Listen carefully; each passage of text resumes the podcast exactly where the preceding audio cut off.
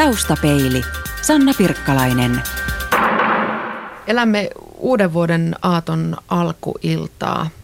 Pauli Hanhiniemi, missä olit vuosi sitten tähän aikaan? Miten vaihtui vuosi 2013? Hyvä kysymys. Mulla ei ole mitään mielikuvaa.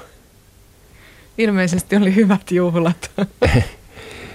Toi oli kyllä aika yllättävä kysymys, mutta vastauskin on kyllä vähän ainakin minut yllättää, että mä en kyllä muista. Palataan aiheeseen tässä jonkun ajan kuluttua, jos se tulee mieleen.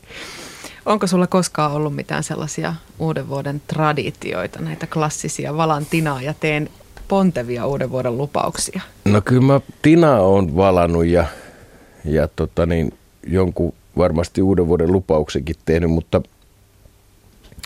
kyllä aika monet uudet vuodet on mennyt myöskin keikoilla sille, ettei ole oikein kauheasti muuta kuin jotain ilotulitusraketteja sitten jäänyt uuden vuoden takia mieleen. Miten ne lupaukset? Oletko hyvä pitämään lupauksia? En, en ole. Kyllä mä, on, kyllä mä nyt aina välillä vähän pidän lupauksia, mutta siis en ole. Mutta en mä myöskään lupaa kauheasti mitään.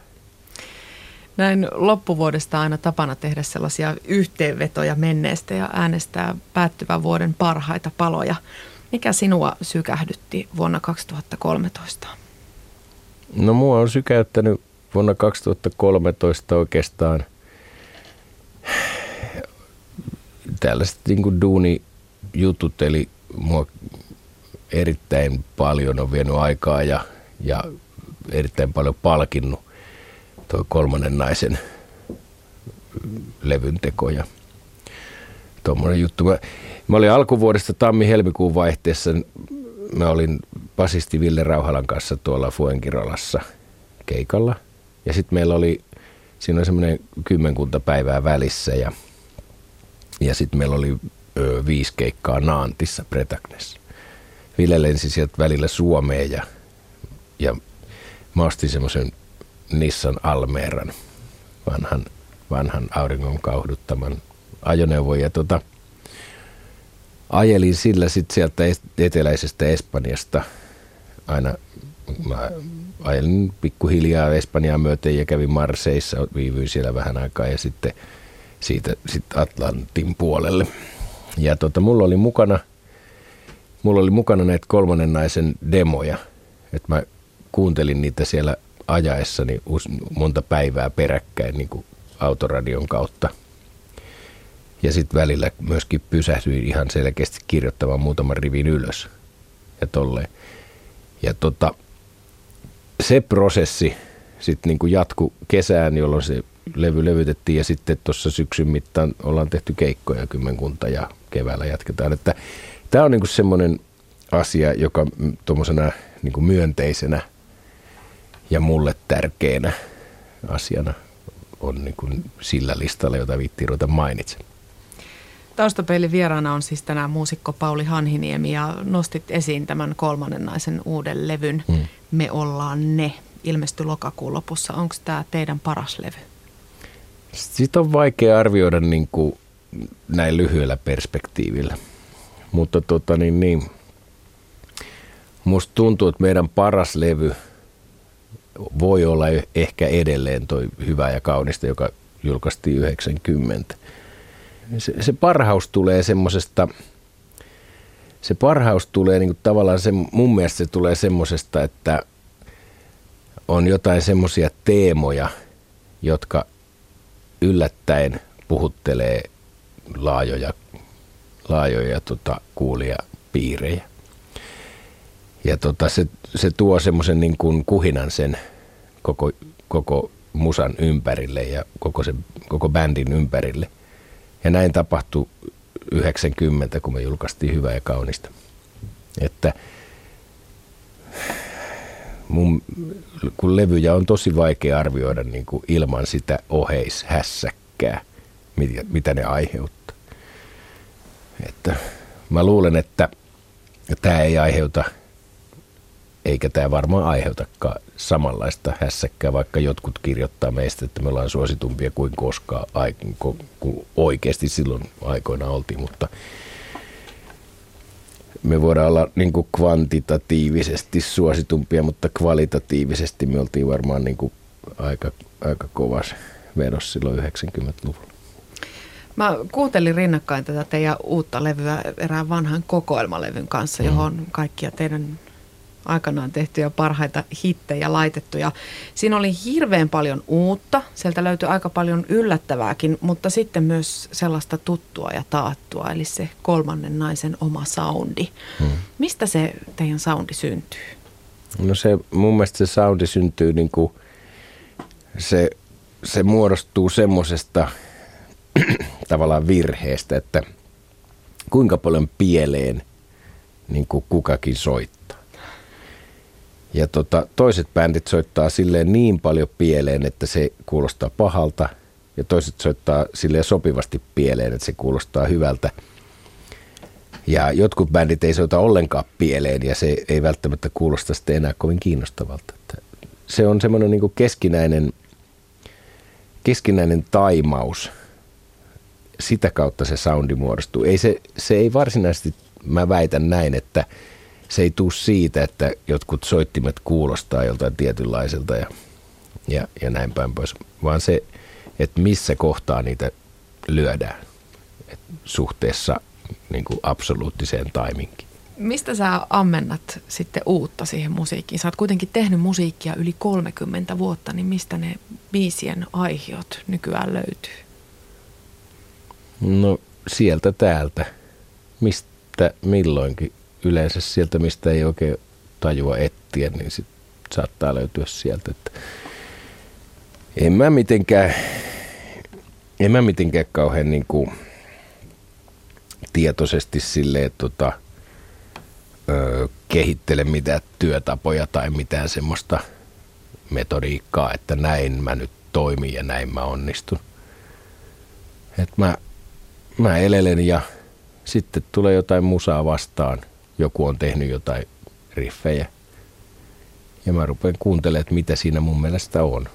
Ja se tulee semmoisesta intuitiivisesta lähestymistavasta enemmän kuin mistään järjen käytöstä tai semmoisesta järjestelmällisyydestä. Että luulisin, että mä oon niin kiinnostunut monista asioista ja sitten kattelen ympärilleni luulisin, että se johtuu vaan siitä. Että sieltä niin kuin, sitten tarttuu kaikenlaista mieleen ja tai silmään ja korvaan ja ajatukseen ja muhii siellä. Että aivan, mä luulen, että kun me, me, vaikka laulun tekeminen ei mitään ihmeellistä keksimistä ole, mutta niin kuin joku on keksinyt esimerkiksi sähkölampun joskus, niin se jotenkin se on vaan niin kuin oivaltanut, että hetkinen, tässähän käy näin. Ja nyt se panapa tämä kupoliin, niin tää, tästähän tuli hyvä sähkölamppu. Tämähän voidaan kieltää sitten joskus 2000-luvulla. Pauli Handiniemi, minkälainen oli sun ensikosketus rockmusiikkiin?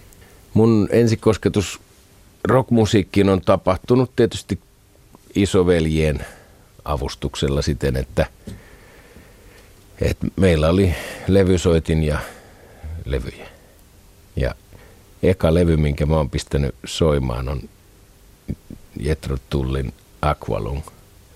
Siinä oli mun mielestä mahtava kansi siinä, siinä Ajan Anderson seisoo, seisoo semmoisessa ovisyvennyksessä jo, jossain brittiläisessä peruskatumaisemassa. Tämä on öljyvärimaalaus. Ja silloin semmoinen pitkä palttoo päälle ja pitkä tukka ja pitkä parta. Ja se on semmoinen pultsarin näköinen jätkä tai semmoisen syrjäytyneen näköinen kaveri. Ja tota, tota, tota, sitten se kertoo, se, siellä on myöskin viisi Aqualung, joka kertoo semmoista Aqualung jäbästä. Mä tykkäsin sitä kannesta. Se puhutteli mua, mä oli jotenkin vaikuttunut siitä hahmosta. Entäs musiikki, puhutteliko se sua? Kyllä se puhutteli siinä nimenomaisessa biisissä on yksi maailmankaikkeuden makeimmista riffeistä. Se on se on todella tehokas. Ja tota niin, kyllä joo. Et sitä kautta mä oon niin noiden isoveljien levyvaraston kautta ensikosketuksen saanut. Ja sitten niin sit kun rupesi yhtäkkiä olemaan tästä suomirokkia, niin Juise, Dave ja tota,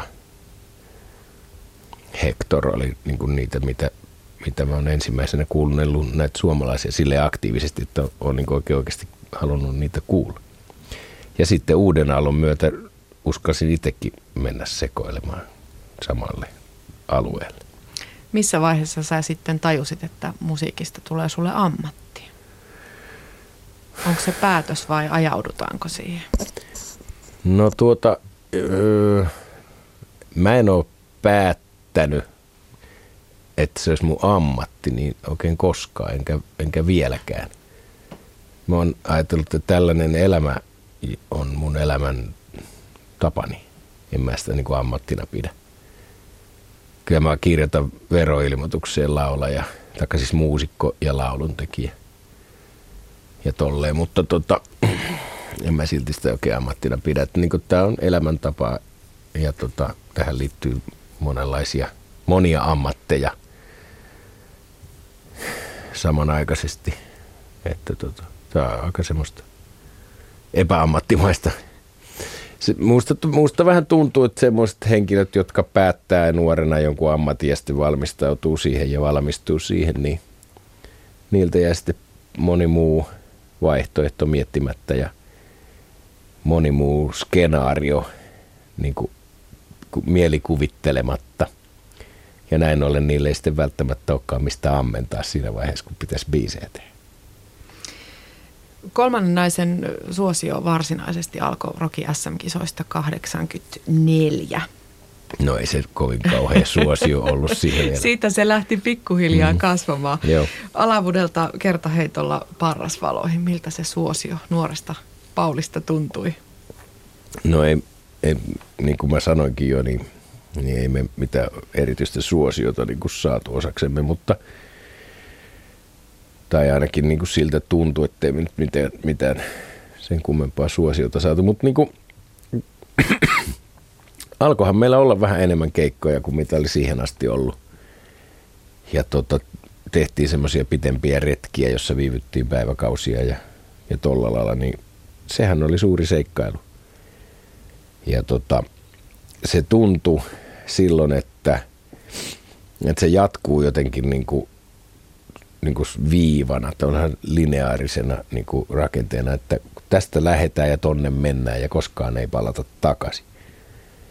Mutta sitten niin elämä on kyllä osoittanut sen, että, että se todella on syklistä, että, että sitä koko ajan sit kuitenkin palataan takaisin ja, ja ollaan, ollaan jonkunnäköisessä samassa pisteessä kuin vuosi sitten tähän aikaan.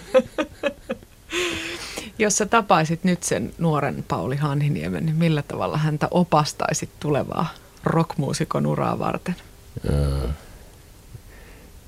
Mä neuvoisin sitä vähän pukeutumisasioissa ja, ja tota, myöskin mä ehkä vähän rauhoittelisin sen pahinta kiihkoa ja tota, neuvoisin vaan luottaa luottaa siihen omaan intuitioon ja omaan arvostelukykyyn. Et, et turhan paljon on tullut, tullut niin kyseenalaistettua omia näkemyksiään sit loppujen lopuksi. Ja tota, ö, bisneksen suhteen varsinkin mä neuvoisin, että come on, että älä anna, älä anna tota, niin, niin, pomomiehille periksi. Taustapeilin Vakio Viitonen. Pauli Hanhiniemi, mitä muistat lapsuudestasi? Mä muistan tietysti siskot ja veljet, vanhemmat, enon, enot, tädit. Mä muistan, mä muistan ihmisiä ja sen, että musta tuntuu, että ne tykkäs musta. Paras ja pahin luonteen piirteesi? No, siis tarkoitatko, että sen pitäisi olla samaan aikaan sekä paras että pahin? Ei välttämättä. Mikä on sun paras luonteenpiirre ja mistä taas itseäsi moitit? No mä moitin itteeni, no helpompi aloittaa moitteella. Jää sitten aikaa vähän miettiä tuota toista puolta. Niin, niin. No äkkipikaisuus ja semmoinen niin kuin joissakin tilanteissa ehdottomuus on ainakin ollut mun, mun tota niin, pahin luonteen piirteeni.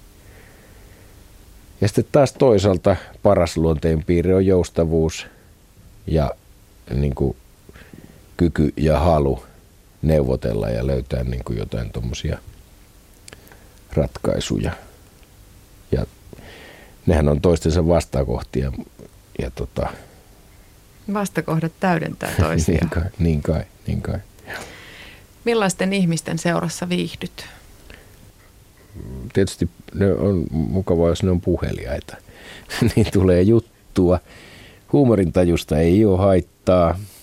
Ja tota niin, niin ylipäätään semmoinen niin kuin vähän laaja-alaisuus, ettei koko aika jutut pyörisi niin kuin jossain samassa aihepiirissä. Että ää, tosikot ei ole kauhean mukavaa seuraa.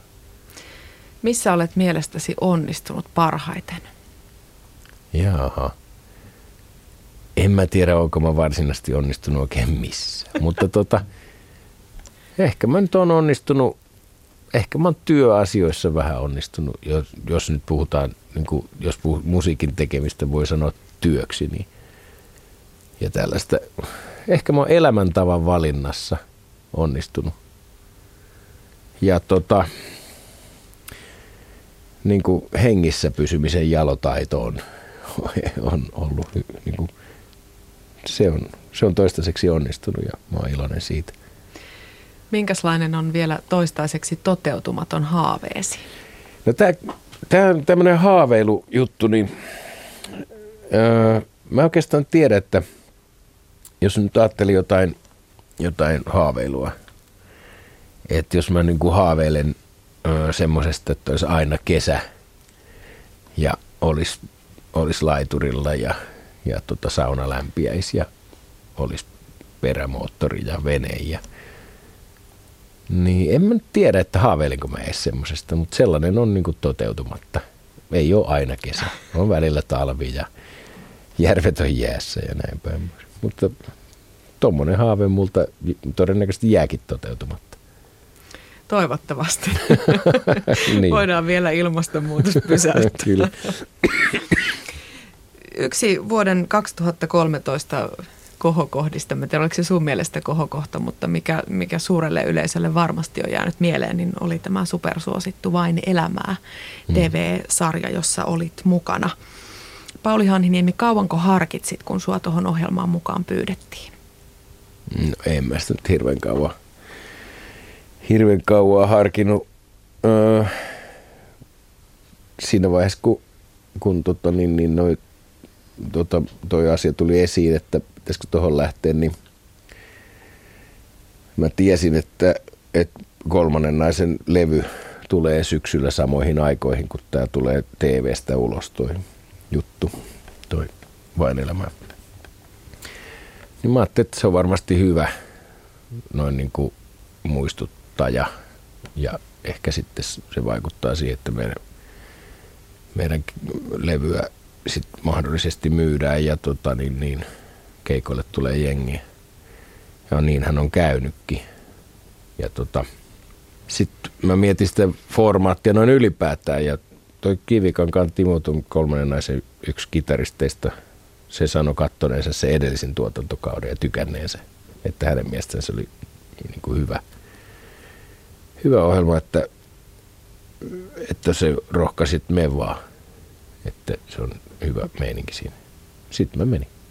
Että ei, en, mä, en pannut sekuntikelloa käyntiin siinä vaiheessa, kun rupesin tätä harkitsemaan, mutta kyllä mä nyt vähän mietin sitä, että, että onko se touhu sellaista, siis onko se musan käsittely siinä ohjelmassa, niin onko se sellaista, mikä mä haluan sekaantua vai ei.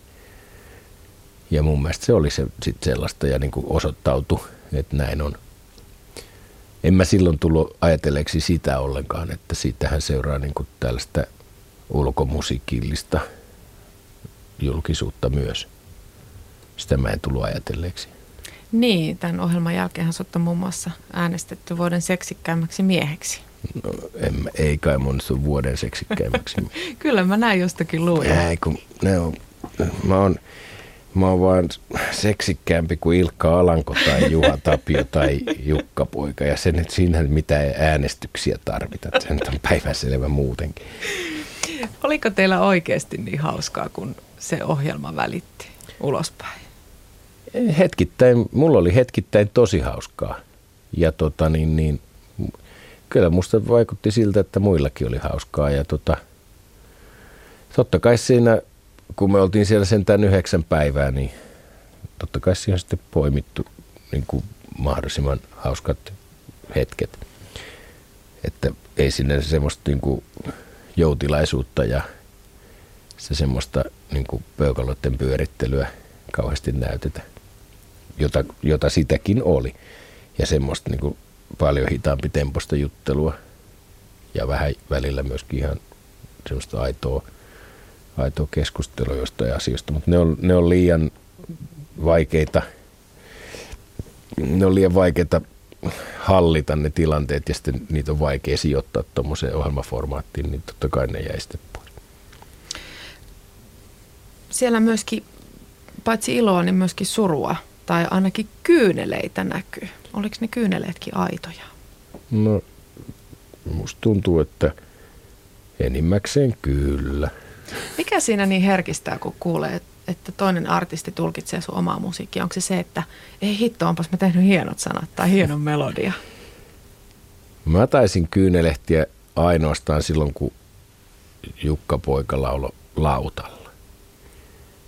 Ja tota niin, niin se oli mun mielestä ihan mahtava esitys, minkä se teki. Ja, tota,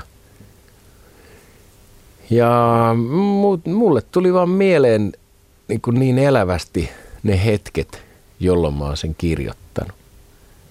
Ja se oli niin hyvä tulkinta ja semmoinen riisuttu tulkinta, että, että se niin kuin vei ihan aidosti sinne minut. Ja tota, musta tuntui, että se kundi oli, oli tosi siistiä, kun joku toinen – on niin kuin sisäistänyt sen, mitä sä, it, sä oot tehnyt.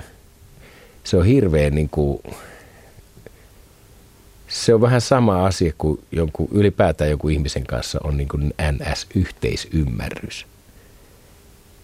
Ennenhän, ennenhän niin kuin, vanhakantaisessa kielenkäytössä, niin jos, että mie, jos miehellä ja naisella on yhteisymmärrys, eli ne on niin kuin samalla samalla, samassa juonessa. Niin nykyään puhutaan vaan, että ne on rakastuneita tai tällaista, mutta jos on niin kuin yhteisymmärrys, että yhteinen tajunta, taju, niin kuin hiffaa saman jutun, se on tosi harvinaista, että näin käy maailmassa.